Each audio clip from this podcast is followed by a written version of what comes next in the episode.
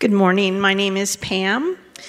The Old Testament reading is found in Ezekiel 11, verses 19 to 20. I will give them a single heart, and I will put a new spirit in them. I will remove the stony hearts from their bodies and give them hearts of flesh, so that they may follow my regulations and carefully observe my case laws. They will be my people and I will be their God. The word of the Lord. Hello, my name is Kay. The New Testament reading is found in Galatians 3 19 through 22. So, why was the law given? It was added because of offenses until the descendant would come to whom the promise had been made.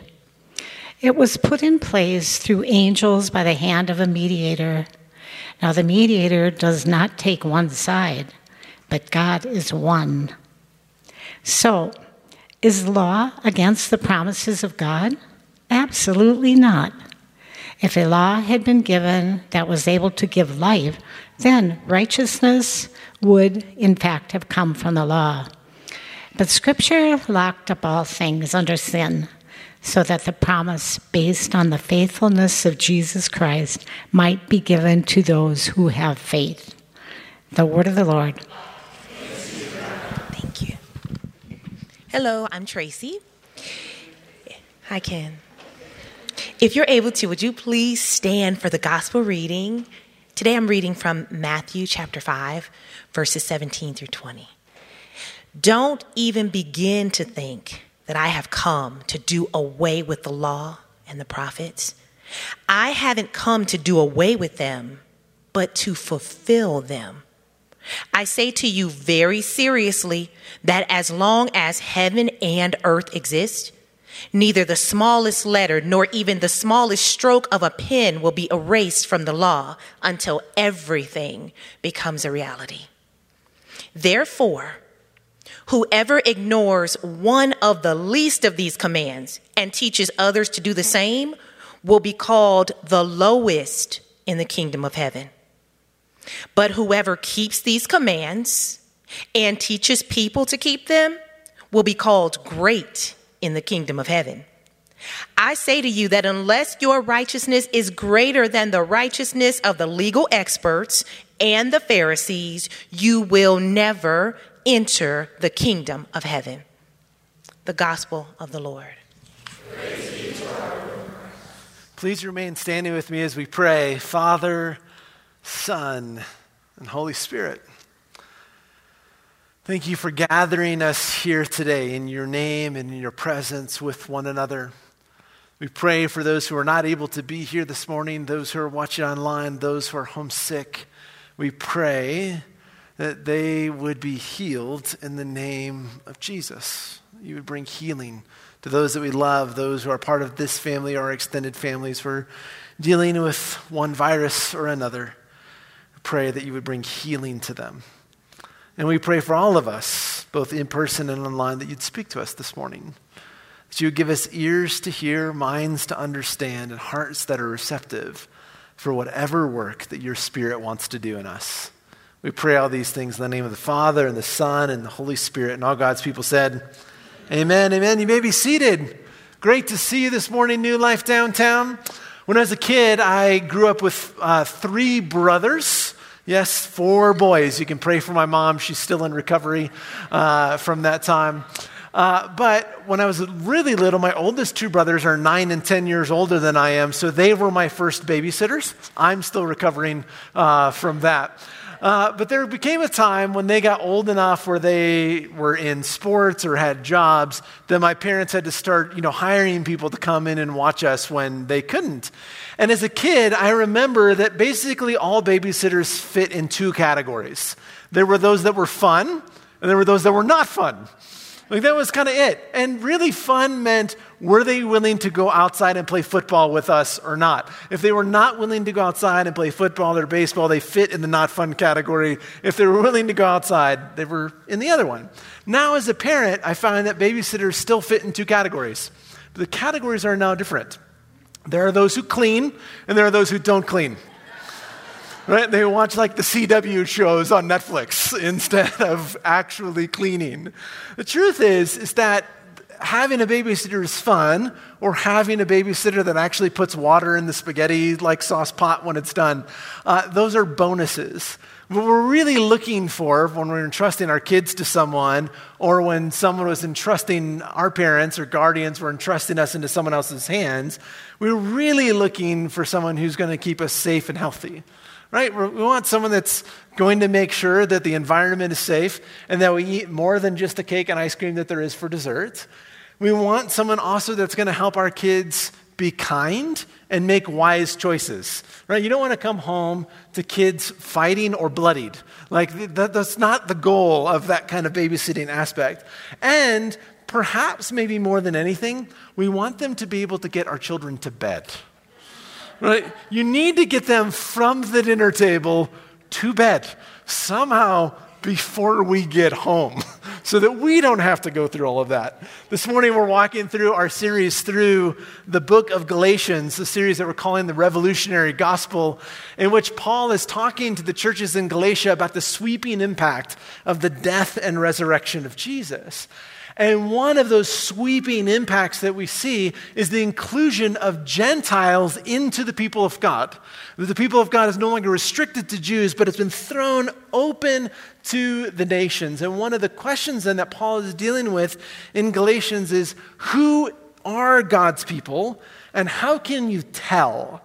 How does the world tell who the people of God are? I guess at that time there were no like fish magnets that you could put on the back of your donkey cart uh, or Celtic tattoos that you could get, you know, at that, at that point in time to identify. It's like, what is it that's going to identify the people of God? Previously, Jews had been identified by a certain set of practices called the works of the law, things like circumcision, dietary laws, Sabbath keeping, that distinguished them from Gentiles, that distinguished them from other nations. But as we see, we've seen in the book of Galatians so far, is Paul is saying those are no longer the ID badges for the people of God. But instead, the ID badge for the people of God are those who have faith in the faithfulness of Jesus. Those that have put their faith, their whole life, their trust in the person of Jesus and what it is that he has done. That faith is now the ID badge. And last week, as Pastor Glenn was here with us, he shared that that's actually not an innovation, that the people of God actually originally were identified by faith, that Abraham believed God and it was credited to him as righteousness, and then God made promises to him well before the law and the works of the law came into play. Well, this morning's text continues Paul's conversation about Abraham, but now he's exploring specifically the relationship between the promises that God made to Abraham, or you could say the inheritance that God promised Abraham, and the Old Testament law. Who will inherit these promises? On what basis is that going to be determined who's going to inherit what and why. If you've ever kind of gone through that process of filling out a will and doing all of those documents, or maybe you were named in a will, those are the kind of questions you have to wrestle with. Like, who's going to get the house? Who's going to be the custodian for kids? Who's going to be awarded this or that thing from great grandma and this thing or that thing from great grandpa?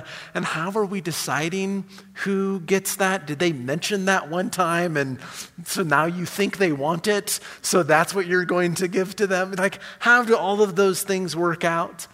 But for Paul and the Galatians, they're wrestling with it on these terms. Does the inheritance of Abraham go to those who keep the law? Those who do the works of the law? Or does it go to those who believe in Christ? And if it goes to those who believe in Christ, then what role does the law play? What role does the law play in the great story of God? And what role does it play in Christian life? For those who have come to faith in Jesus, what do we now do with this collection of laws that we find in the Old Testament? And so, what we're going to do today is we're going to kind of walk through this passage uh, kind of set up what it is that Paul's talking about, and then we're going to dive into various responses that Christians have had to the law, to the Old Testament. Hopefully, you'll find it helpful as you're wrestling with those questions as well. So it begins Galatians chapter 3, verse 15. If you have a Bible, you can follow along there, or we've got a really bright screen right behind me uh, that you can see as well. So he says this Brothers and sisters, I'll use an example from human experience. No one ignores or makes additions to a validated will. So the will has gone into effect. No one's making additions to that after the fact. The, the will's been set. And so he says the promises, they were made to Abraham and to his descendant. It doesn't say, and to the descendants, as if it's referring to many. Instead, it's referring to just one. It says, and to your descendant. And then Paul claims that descendant is Christ. Paul here is actually referencing back to Genesis chapter 12, when God initially appears to Abraham and makes promises to him. And he's specifically referring to Genesis chapter 12, verse 7, where it says this The Lord appeared to Abram and said, I give this land to your descendants. Almost all of our English translations say descendants, but in the original language, it actually just says descendant. It's singular in Hebrew. And Paul, being a Jewish scholar, is picking up on this. He's saying, no, it says just one descendant. And then he's saying, ah, that descendant of Abraham that was promised all those things long ago, that's Jesus. That Jesus is the rightful heir to that inheritance. That inheritance specifically being the land the land of Canaan, but we know in a larger spectrum, not just the land of Canaan, but the land of the whole earth in fact, all of God's kingdom. That Jesus is the one who's inheriting the kingdom of God, and along with him, all those who are in Christ are described as co heirs of that inheritance. He goes on and says this He says, I'm saying this the law, which came 430 years later, doesn't invalidate that agreement that was previously validated by God so that it actually cancels the promise. If the inheritance were based on the law, um, it would no longer be from the promise, but God has given it graciously to Abraham through a promise. Paul's given us a little bit of a historical argument here where he's saying God promised the inheritance of the kingdom to Abraham's offspring. That was 430 years before God made a covenant with Israel at Sinai and we got all of these laws. 430 years later. So the inheritance was never actually based on the law. The inheritance was always based on the promise. In other words, he's saying that God's gracious promise predates God's good law. One doesn't trump the other. The law doesn't trump the promise. The promise predates the law. So the law can't invalidate that agreement. Inheritance doesn't come from those who keep the law, but from those who have faith. He's saying this is the basis. The basis for determining inheritance is faith in the faithfulness of Christ. Those are God's kids. Those are the ones who will inherit, those who are in Christ. So if that's true, then the question that naturally follows then is then why give the law to begin with?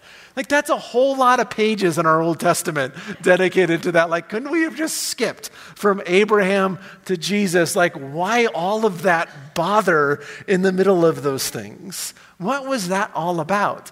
And secondly, if we understand what it's all about, what do we do with it now? Like, does God care how we live? Does he care about what we do with those things? Or does he only care about what we believe or who we believe in? So he goes on and immediately starts addressing that question. Verse 19. So why was the law given? It was added because of offenses until the descendant, until Jesus would come to whom the promise had been made. It was put in place through the angels by the hand of a mediator, a mention to Moses here. And now the mediator doesn't take one side, i.e., the Jewish side of things. But God is one. God can only have one family, Jew and Gentile. So he's saying the law was added temporarily due to Israel's offenses, due to their transgressions, due to their sin. It was put in place until the descendant, Jesus, would come. And then verse 21. So this is so is the law then against the promises of God? No, absolutely not. If a law had been given that was able to give life, then righteousness would have, in fact, come from the law. In other words, Paul's, Paul's saying, hey, don't get this wrong. The law was never actually meant to do what you think it's doing. The law was never meant to give life, it was never meant to make people righteous. Abram was declared righteous because of his faith. He was a part of the people of God because of his faith, and therefore was also never meant to determine inheritance. And we all get this argument a little bit. We all have something in our house that we use in a way that it was never meant to be used for. Right? Something that you picked up like at a garage sale or somebody gave you, and you're like, I don't really know what to do with this. And you just found a use for it, and it doesn't actually quite work the way it's supposed to, even in that arena. But this is what we do with the law. We try to make it work in a way that it was never meant to work. As Paul's saying, it wasn't meant for that. And therefore, it's, it's not actually against the promises. And then he wants to go on and clarify well, what was it for then anyway? If it wasn't meant to give life and it wasn't meant to create righteousness, then why did it happen? And here he gets into the heart of what we're going to talk about today. Verse 22. But Scripture locked up all things under sin, so that the promise based on the faithfulness of Jesus Christ might be given to those who have faith. But before faith came, we were guarded under the law, locked up until faith, the faith that was coming would be revealed, so that the law became our custodian, our babysitter, until Christ, so that we might be made righteous by faith. Paul here is using this word custodian to describe the role of the law. Custodian is a technical term in the original language for a slave that would escort children to and from school. That this was kind of their role was to make sure in a Greek household that the kids got to school and back from school. Well, what was it that they were doing during that time? Well, there was a role that was about keeping the children safe from others, right? If you ever walked to school or rode the school bus to get to school, there is a part of like people who are working those crosswalks or people who are driving those buses, what's their role? They're meant to keep kids safe. Safe from people that are not paying attention to stop signs, people that are driving crazy, people that might be bullies, you know, those older upperclassmen sort of kids in school wanting to take the lunch money people protecting from you know when, when i was a kid it was stranger danger like everybody was a stranger and there was danger everywhere in those things. Keeping kids safe from negative influences of other kids that my mom and dad didn't want me to sit next to certain kids on the bus because they were a bad influence on me. There's a role that the custodian played in keeping kids safe. But then correspondingly the, the role was also to keep the kids out of trouble right some kids, maybe it was harder on one end or the other of saying, like, okay, there's a lot of mischief that you could get into on the bus. Please don't do that. There's a lot of trouble you could get into in that time between when you leave the house and when you go to school or you come back. So the custodian was meant to sort of help guide behavior, to guide that, basically to keep kids from doing stupid things that they're going to later regret. But lastly, the custodian's role was to keep them on track to make sure the kids actually got to school and got home and got there on time, right? This is always the challenge of getting to and from. This is basically what Paul is saying was the role of the law. The role of the law was to keep Israel safe from outside negative influences, to keep Israel out of trouble to whatever degree that it could, and to make sure Israel got from Abraham to Jesus got from Abraham to the promised one. We could say it this way that the law protected Israel from paganism, kept them worshiping one true God. Didn't always effective, but generally the flow of Israel kept them from the influence of paganism, guided Israel's ethics, how it is they were supposed to treat one another, and generally was meant to keep Israel on track until God fulfilled his promises, until Jesus came. But the law had a couple of major problems to it that Paul is trying to address.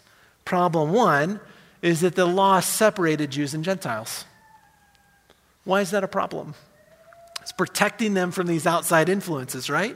Well, the problem is that the promise to Abraham was that Abraham would be a blessing to all the nations. that actually in Abraham, all the nations of the earth would be blessed. That God would do such a work in and through Abraham's family that would actually pour out into all of the other nations. Really difficult to do if you're separated the way that the law separated them. So something was going to have to change in order for the blessing to go out. The second problem is that the law couldn't transform the human heart. That was its bigger problem. Is that Israel, though having a custodian, though having a law that was meant to protect them from paganism, still at times worshiped other gods. The law that was meant to guide their behavior and the way that they treated one another still at times treated each other awfully. That was meant to keep Israel on track actually did, though there were times that they ended up in exile and things didn't look like they were going to go the way they were supposed to. So the problem was never that the law wasn't good. The law has always been good. The problem has always been that the law wasn't enough. As Glenn said last week, the flaw was not with the law, the flaw is with us. The flaw is with the flesh, with what the law is trying to work at. And the law could never transform the human heart. What the law could do is instruct, but the law could never enable. Here's an example of what I mean. Say there comes a day where Sarah decides, I am really tired of hearing Jason sing in church because it's just really bad. And so, what I'm going to do is I'm going to hire the best music teacher I can find. She hires Joanna to come and she's like, You know what, Joanna, I need your help. I just can't handle this anymore. I need you to teach him music and how to sing. But there's a problem he's tone deaf. There's nothing that Joanna can do about my tone deafness. We could sit there all day. She could teach me all kinds of musical theory. She could teach me notes. She could teach me how to read notes. She might even be able to teach me how to play something on the piano and follow the mathematical equations that are along the way. But what she cannot do is do anything about my ears. I might hear a song and be like, I think it's G. And I'm right because I guessed right, not because I can actually distinguish G and D and F. Is that the right ones? The notes, like the, okay, yeah. There's nothing in the same way the law can instruct Israel all day long on how to live, but could not do anything about Israel's hardened hearts. That was where the law came up short. And so Paul says something's changed. Something's changed with Jesus. And so now that faith has come, verse 25, we are no longer under the law. We're no longer under a custodian which raises all kinds of questions then. If we are no longer under the law, if the role of the law was to kind of do this for Israel, but now we're no longer under the law, then what purpose does it serve now? If that was the purpose it served then, what purpose does it serve now? What purpose does it serve in a Christian life? How are we meant to, as the people of God, in, with faith in Christ, meant to approach the Old Testament law? I'm going to give you five approaches today. This is going to get real teachy here for a second. But five approaches that Christians have taken to the Old Testament law that I think is helpful in kind of thinking through this. So the first option is we take the option that Paul is arguing against keep it all. Paul is arguing, is like, no, no, no, no, this is not what we're meant to do. But those who have come up from Jerusalem are saying to the Galatians, no, you actually need to follow all of these things. This is actually still a stance that people take today.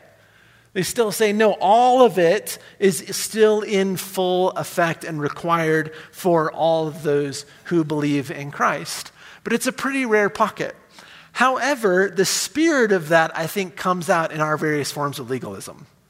That there is a significant amount of folks who grew up in the church, maybe some of you here, where Christianity felt like an exhausting list of things to do and to not do. And that was all that you sort of knew of Christianity. And that all of this talk about Jesus sort of boiled down to a kind of performance that everybody around you would judge, and ultimately Jesus would judge at some point in the end.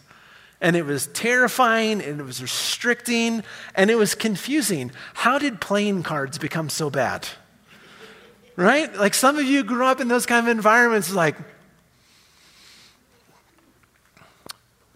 saw your son with playing cards this week. I'm going to have to do something about that boy. Because those cards, slippery slope. I don't know where it's going to lead, but somehow go fish is going to lead to Satan worship. I just know it. I don't know how you get from here to there, but it is going to happen. And we need to get those cards out of your son's hands right now. Right? So just grew up in those kind of environments where it just seemed like this is what Christianity was all about. The fact that you are here, if that's the form of Christianity that you grew up under, is a miracle. There's a lot of folks who've experienced that in such a harmful and hurtful way. They're like, I'm done. I don't really want to have anything to do with Jesus in the church because of those things. You're a miracle. I'm sorry that that happened to you, but you're a miracle. The second option that we have is actually to go to the other side of the extreme, right? If we can't, if we don't swing the pendulum this direction, then let's go all the way to the other side, which is instead of keep it all, let's just toss it all. Like, like none of it matters. That the message of Christianity is all grace, and it no longer matters how we live. That, that's actually no part of it all. Just do whatever you want. Do whatever feels good, do whatever seems right. And if you end up having sort of like a nagging feeling like maybe that wasn't the right thing to do, just pray that feeling away. Just say, Jesus, I'm sorry, and go on ahead. And so we're just like, ah, none of it matters at all. Everyone should just do what seems right in their own eyes. There's a problem with that. If you've never read the book of Judges, you'll see why. the book of Judges is less like a Disney film and more like a Tarantino film. Like things just go really badly in that case. And in fact, it actually goes against the grain of the New Testament. Jesus even said in our gospel reading that that's not what he came to do, that he did not come to abolish the law, but to fulfill it. And said, actually, none of it is going to weigh until everything is fully realized in it. So that kind of approach doesn't make sense. And in fact, Jesus commands several Old Testament laws, as do the rest of the New Testament. Jesus commands us to love the Lord our God with all of our heart, with all of our soul, with all of our strength. Where does Jesus get that? Deuteronomy. Jesus commands us to love our neighbors as ourselves. Where does Jesus get that? Leviticus. He's commanding the Old Testament for us. It's like, well, that doesn't really work either. So the third option is probably the most popular one that's out there. It says, okay, here's what we do as, as Christians we keep the moral law and then toss the rest. So anything that relates to like civil law, government kind of stuff, like we don't live in agrarian Canaan anymore. So, like, well, let's just not go with that. We don't have kings. We need to, you know, kind of get rid of that, which makes sense. Christians now live in, every, you know, in a variety of nations under all kinds of government forms and serve in those things. So it's like, okay, that, ma- that makes sense. And then let's get rid of the ritual laws too, everything that's related to temple and sacrifices. Like Jesus took care of all of that stuff. So let's not do that, and we'll just keep the moral ones. The problem is, is the Old Testament doesn't use those categories. There's not like a place you turn to in Deuteronomy that says, here's the moral laws, here's the civil laws, here's the ritual laws. They're all like overlapping and they intersect with one another. For example, the Ten Commandments. Do we keep those? Do we not keep those? Well, the first couple are about ritual laws don't worship other gods and don't make idols.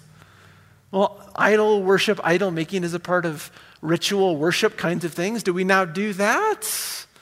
Like, is that, is that like, no, that's still in effect for Christians. That, that's not what we do. We still worship the one true God. So that doesn't really hold a lot of water.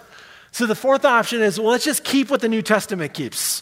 Like, if the New Testament keeps it, then that's good for us. Let's, let's keep that. And then the New, New Testament does specifically say, like, hey, this is no longer part of what's required for God's people, things like circumcision. Other things it does change, like dietary laws, get changed really drastically. Divorce gets more restrictive in the New Testament, saying it was this way here under Moses, but this is way under Jesus. And so the thought is, well, we should just follow whatever it affirms. The challenge is, is the New Testament is usually it's letters. It's not systematic sort of discussion around those things. It's not sitting there going like, okay, I'm going to go through all of these laws and say which one we keep and which one we don't, and, and all of that. In fact, uh, the New Testament doesn't name several Old Testament laws that the church has actually kept for its, like, has seen as a foundational sort of way in which we approach ethics. For example, the New Testament doesn't go into a lot of laws around sexuality. It refers to them as a group, but the church has always said that references to all of those laws in the New Testament, in the Old Testament. Doesn't say a lot about economics, but the church has found those laws in the Old Testament to be guiding principles. There's laws in the Old Testament that actually undergird our treatment of persons with disabilities and our treatment of the unborn. That those are actually things that find their anchor in Old Testament discussions. So we're like, but they're not mentioned in the New Testament. So we're like, well, that doesn't work either. So the fifth one, I think, is the best approach, which is we keep what the New Testament does not toss. now, I know the toss word is a little bit strong, but what the New Testament doesn't say is already fulfilled in some way in Christ. We have to recognize that the death and resurrection of Jesus brought about monumental changes. But those monumental changes are things that the New Testament writers are constantly wrestling with. And the way they wrestle with it is by turning to the Old Testament and trying to make sense of things through the lens of the New Testament. In fact, they didn't have a New Testament, they were writing it. so all they had was the Old Testament to go off of. So, for example, in this discussion that is actually paramount in Galatians, what is required of Gentiles who've become Christians? Acts chapter 15, the Council of Jerusalem gets together and discusses this very question What do we do? Do they have to be circumcised? Do they have to keep dietary laws? Do they have to keep Sabbath? What are they doing? They're having this huge debates. And they end up coming to a conclusion that here's what's required of Gentiles who become Christians they should not eat food sacrificed to idols. Okay? They should not eat strangled animals. They should not drink blood. And they should, uh, not pers- they, they should stay away from sexual immorality. Those are the four things that they come up in the letter that they write. Does that seem like an odd list? Like, read this, like, okay, no strangled animals. Like, I, I think we're on the same page as that one. No blood consuming. Okay, like, where did they come up with that? They went to the Old Testament and they looked at the laws that were required for Gentiles living in the land of Canaan. And they said, oh, here's what we're going to do. It's the Old Testament that became their guide and their source for those ethics, and trying to understand and wrestle with those questions. This is why Timothy can say that all scripture is God breathed and it's useful for teaching and training in righteousness. This is why the Old Testament is still Christian scripture. It's still something that we read and study and resource from. So if that's true, if the kind of the general approach of the New Testament writers and the approach of the church is to keep those laws, then why would Paul tell us that we're not under the law? Why would Paul say that the law is no longer our custodian? What's, what's, the, what's the deal here? And Paul specifically says it's not because the law was bad.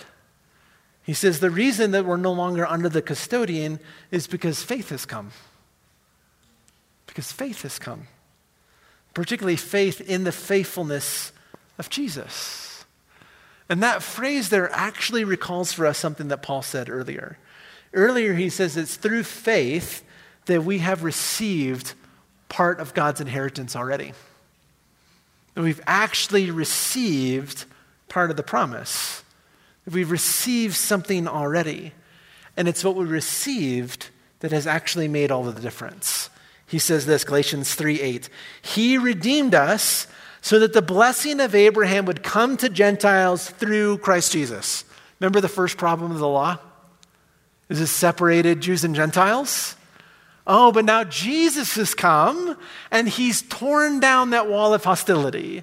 That God has actually reconciled all things to himself in Jesus. He's redeemed not just Jews, he's redeemed Gentiles. The first thing that's happened is that Jesus has come and he's taken care of that. And then he goes on and says, and that we would receive the promise of the Spirit through faith. What was the second problem with the law? Our hearts. The problem was not the law itself, the problem was us, that we actually couldn't keep the law. And what Paul is doing is he's reminding us of actually what the prophets foretold. That Jeremiah said that when God comes to establish a new covenant, that he would actually engrave his instructions on our hearts that rather than engraving instructions on stone tablets, he would in some way engrave them in us, transforming us, changing us, that we might actually do the law from the inside. Ezekiel says, What I'm going to do is when I come, I'm going to give you a new heart a heart of flesh rather than a heart of stone. And I'm going to put a new spirit within you so that you can keep the covenants. What distinguishes the old and the new covenants is not law versus grace or law versus faith. What distinguishes the covenants is Jesus and the spirits. What's changed? That's changed. Jesus has come. He's died. He rose again. He ascended into heaven. He's going to come again. But we forget something in there. When he ascended, he sent the spirits. And now, the Spirit of God resides in each one of us. It's not just residing in some building somewhere, but the Holy Spirit has taken up residence in your life. Friends, this is the gospel is not only are we celebrating the gospel the way in which the finished work of Jesus in his death and resurrection has changed everything, but we're also celebrating that the gift of the Holy Spirit has changed us. That actually now something is different in us. That rather than having hearts of stone, we have hearts of flesh that rather than needing a babysitter, we have the Holy Spirit living inside of us. This is the good news of the gospel is that we're not working with the same resources anymore. Last week, the end of the sermon, Pastor Glenn said one of our challenges sometimes is that we begin our life in faith of saying, Yeah, yeah, yeah, Jesus, I don't have it. I need you. I, I don't have this all together. Please forgive me.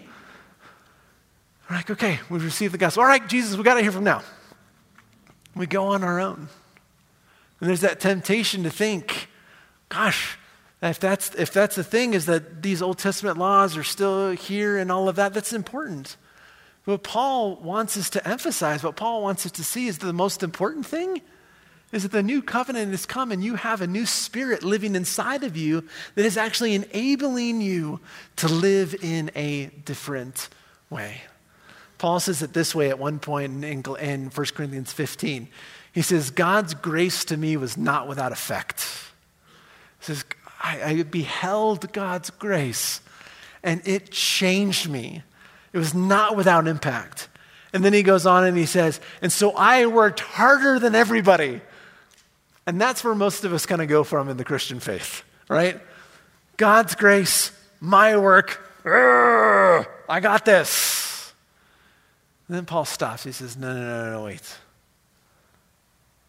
God's grace to me was not without effect. No, I worked harder than all of them, but oh, wait, that wasn't me at work. That was the Spirit of God at work in me, changing me from the inside out, changing my will, changing my desire, changing my affections.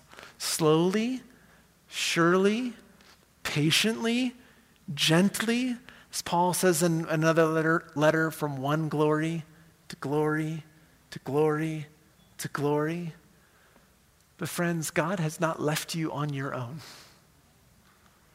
The Holy Spirit lives in you. And what you can't always see is the transformative work that He is doing to change your heart, your affections, your desires, your dispositions, to heal you from your hurts, to set you free from your hangups, to empower you into new habits of living, to actually transform your life. And what Paul is calling us to pay attention to He says, don't forget the Holy Spirit, but invite Him and continually invite and welcome His work into your life. Let's keep that in mind as we come to the table this morning.